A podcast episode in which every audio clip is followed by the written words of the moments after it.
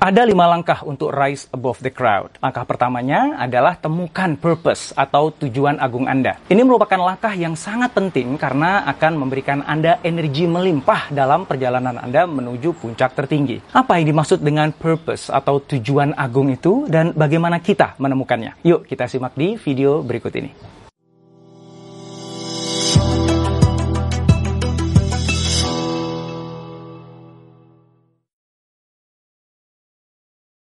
Friedrich Nietzsche pernah berkata, He who has a why to live for can bear with almost any how. Orang yang memiliki sesuatu yang diperjuangkan dalam hidupnya akan mampu memikul beban apa pun juga. Ketika Anda sudah menemukan purpose atau tujuan agung untuk rise above the crowd, maka energi Anda akan bertambah dan fokus Anda jadi lebih tajam. Anda akan memiliki kekuatan ekstra untuk mendaki hingga puncak tertinggi.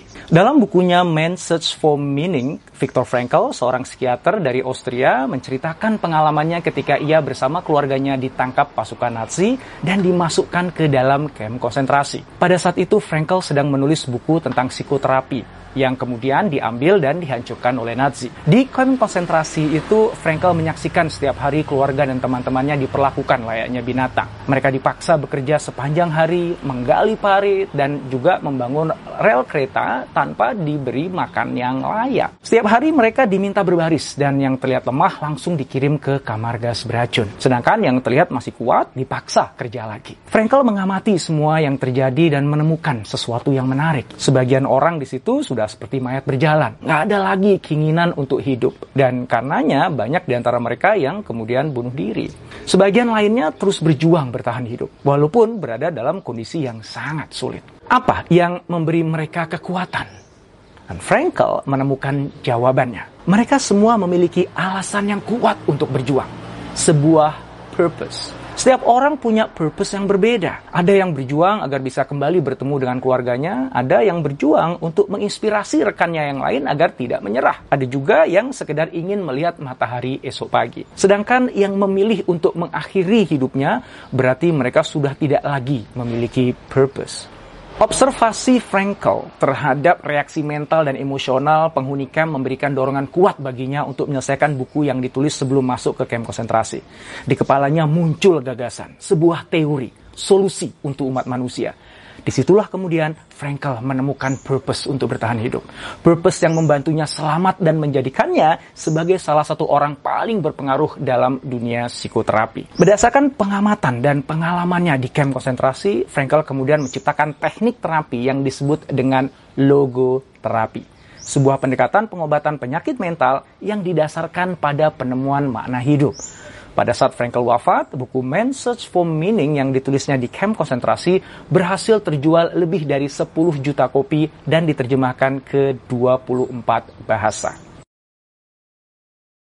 Untuk bisa memahami dan merasakan kekuatan sebuah purpose, memang kita nggak perlu mengalami dulu cobaan hidup yang berat seperti yang dialami oleh Frankel. Lihat aja di sekeliling kita. Banyak orang yang mudah sekali menyerah. Setiap saat mereka hanya mengeluh dan tidak tertarik untuk melakukan hal-hal besar yang berarti. Hidup mereka mengalir, berputar-putar, menggelinding entah ke mana. Mereka adalah orang yang tidak punya purpose, tidak memiliki sesuatu yang dikejar maupun diperjuangkan, serta nggak punya sesuatu yang penting untuk diwujudkan. Maka nggak heran jika mereka tetap berkubang di dalam kerumunan. Di pihak lain, kita melihat orang-orang yang berjibaku, memberikan yang terbaik di dalam pekerjaannya setiap hari. Mereka nggak mengeluh walaupun masalah datang bertubi-tubi dalam kehidupan maupun pekerjaan mereka. Mereka nggak pernah menyerah dan justru sibuk mengambil tantangan-tantangan baru. Mereka selalu punya alasan untuk bangkit setiap kali mengalami kegagalan. Energi mereka seperti nggak pernah habis. Mereka adalah orang-orang yang telah menemukan purpose. Kawan saya bernama Mursida Rambe.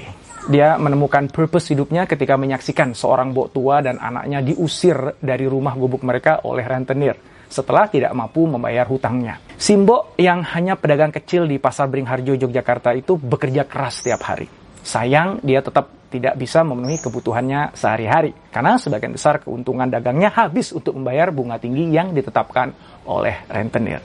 Purpose Mbak Rambe, begitu saya memanggil beliau, begitu kuat untuk membantu sebanyak mungkin kaum papa untuk lepas dari jeratan rentenir. Dia kemudian mendirikan jasa keuangan mikro berbasis syariah dengan modal hanya 1 juta rupiah saja. Lembaga keuangan yang disebut dengan Baitul Mal Watamwil atau BMT Bringharjo itu mulai memberikan pinjaman kepada para pedagang di pasar Bringharjo. Ada yang meminjam Rp25.000, ada yang Rp50.000, atau Rp75.000 dan seterusnya. Berapapun nilai pinjamannya, mereka mengembalikannya hanya dengan mencicil Rp1.000 per hari.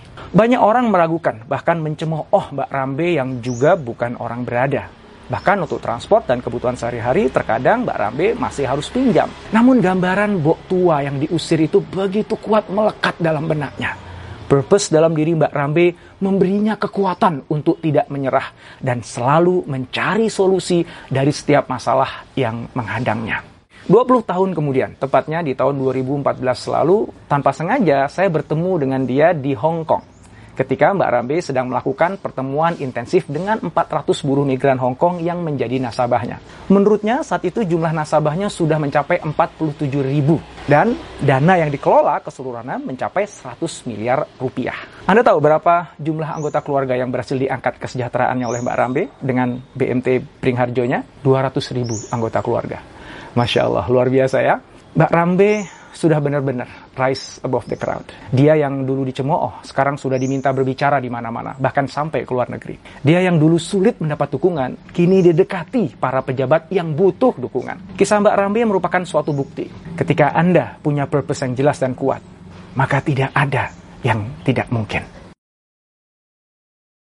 Menurut Cynthia Montgomery dari Harvard Business School, menemukan purpose merupakan hal paling penting dalam menyusun strategi. Selain menunjukkan tujuan yang ingin dicapai, sebuah purpose juga dapat menggambarkan apa yang akan Anda perjuangkan, sekaligus menjelaskan bagaimana Anda atau perusahaan Anda memberikan dampak pada lingkungan sekitar Anda. Pada tahun 1960, David Packard, salah satu pendiri dari Hewlett Packard, berbicara kepada timnya tentang kenapa sebuah perusahaan didirikan. Banyak orang berasumsi bahwa perusahaan didirikan semata-mata untuk mencetak uang. Walaupun hal tersebut adalah hasil yang sangat penting dari keberadaan sebuah perusahaan, namun kita harus menggali lebih dalam lagi dan menemukan alasan yang sesungguhnya atas keberadaan kita.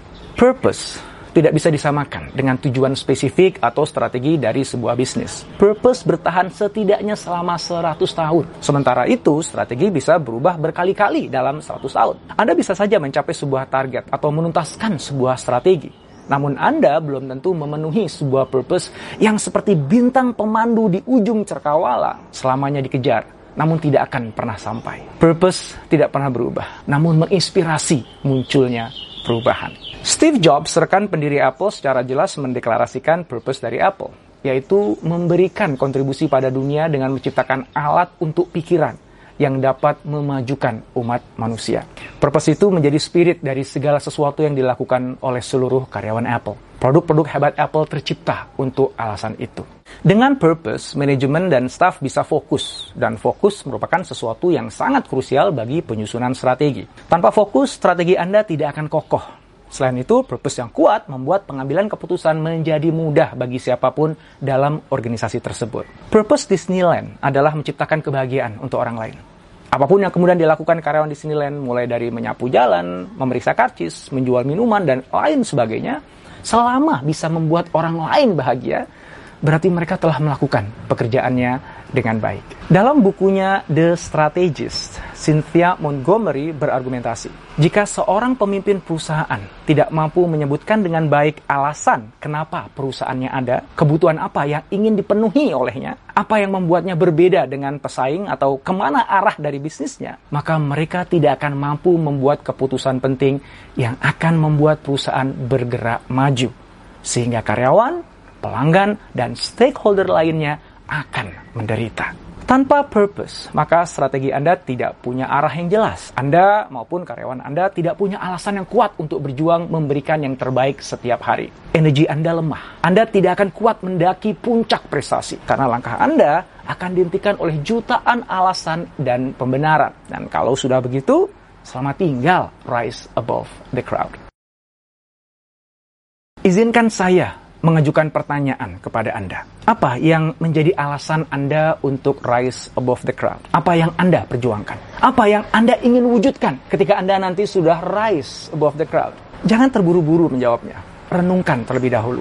Gali dan temukan jawaban yang paling dalam. Ketiga pertanyaan tersebut pasti punya satu jawaban yang sama. Apa itu? Purpose atau tujuan agung Anda. Ketika Anda merumuskan purpose, pastikan bahwa sesuatu yang Anda perjuangkan itu bukan hanya untuk kepentingan diri Anda sendiri, melainkan untuk kepentingan banyak orang. Hasil riset menunjukkan mereka yang meyakini bahwa pekerjaannya bisa memberikan manfaat bagi orang lain tidak mudah lelah maupun kecewa dibandingkan mereka yang bekerja hanya untuk kepentingan dirinya sendiri. Bekerja untuk membantu orang lain terbukti mampu menghasilkan optimisme karir serta kemampuan dalam menjawab berbagai tantangan pekerjaan. Juga dapat meningkatkan kerjasama, hasil kerja, serta kepuasan kerja terlepas dari insentif yang disediakan oleh perusahaan. Selama dua tahun, Global Business Consulting mewawancarai lebih dari 500 eksekutif berskala global untuk mencari tahu mindset kepemimpinan mereka. Masing-masing diminta untuk mengingat kembali masa-masa di mana mereka mampu bekerja paling produktif dan menghasilkan karya terbaiknya.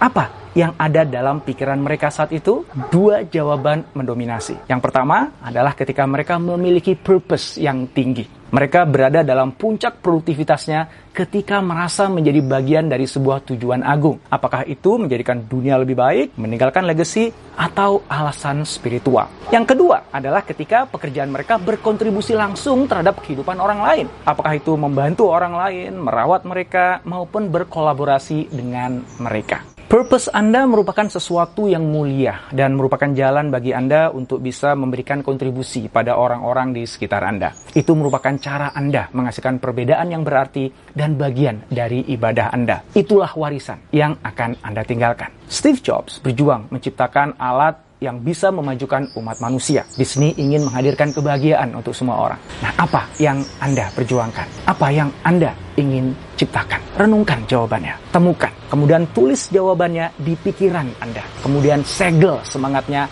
di hati Anda. Ketika Anda sudah menemukan purpose Anda, maka energi Anda akan membuncah. Pikiran Anda akan semakin fokus dan Anda sudah siap berjuang untuk rise hingga ke puncak tertinggi. Jika Anda menemukan video ini bermanfaat, silahkan subscribe, like, dan jangan lupa untuk nyalakan notifikasinya.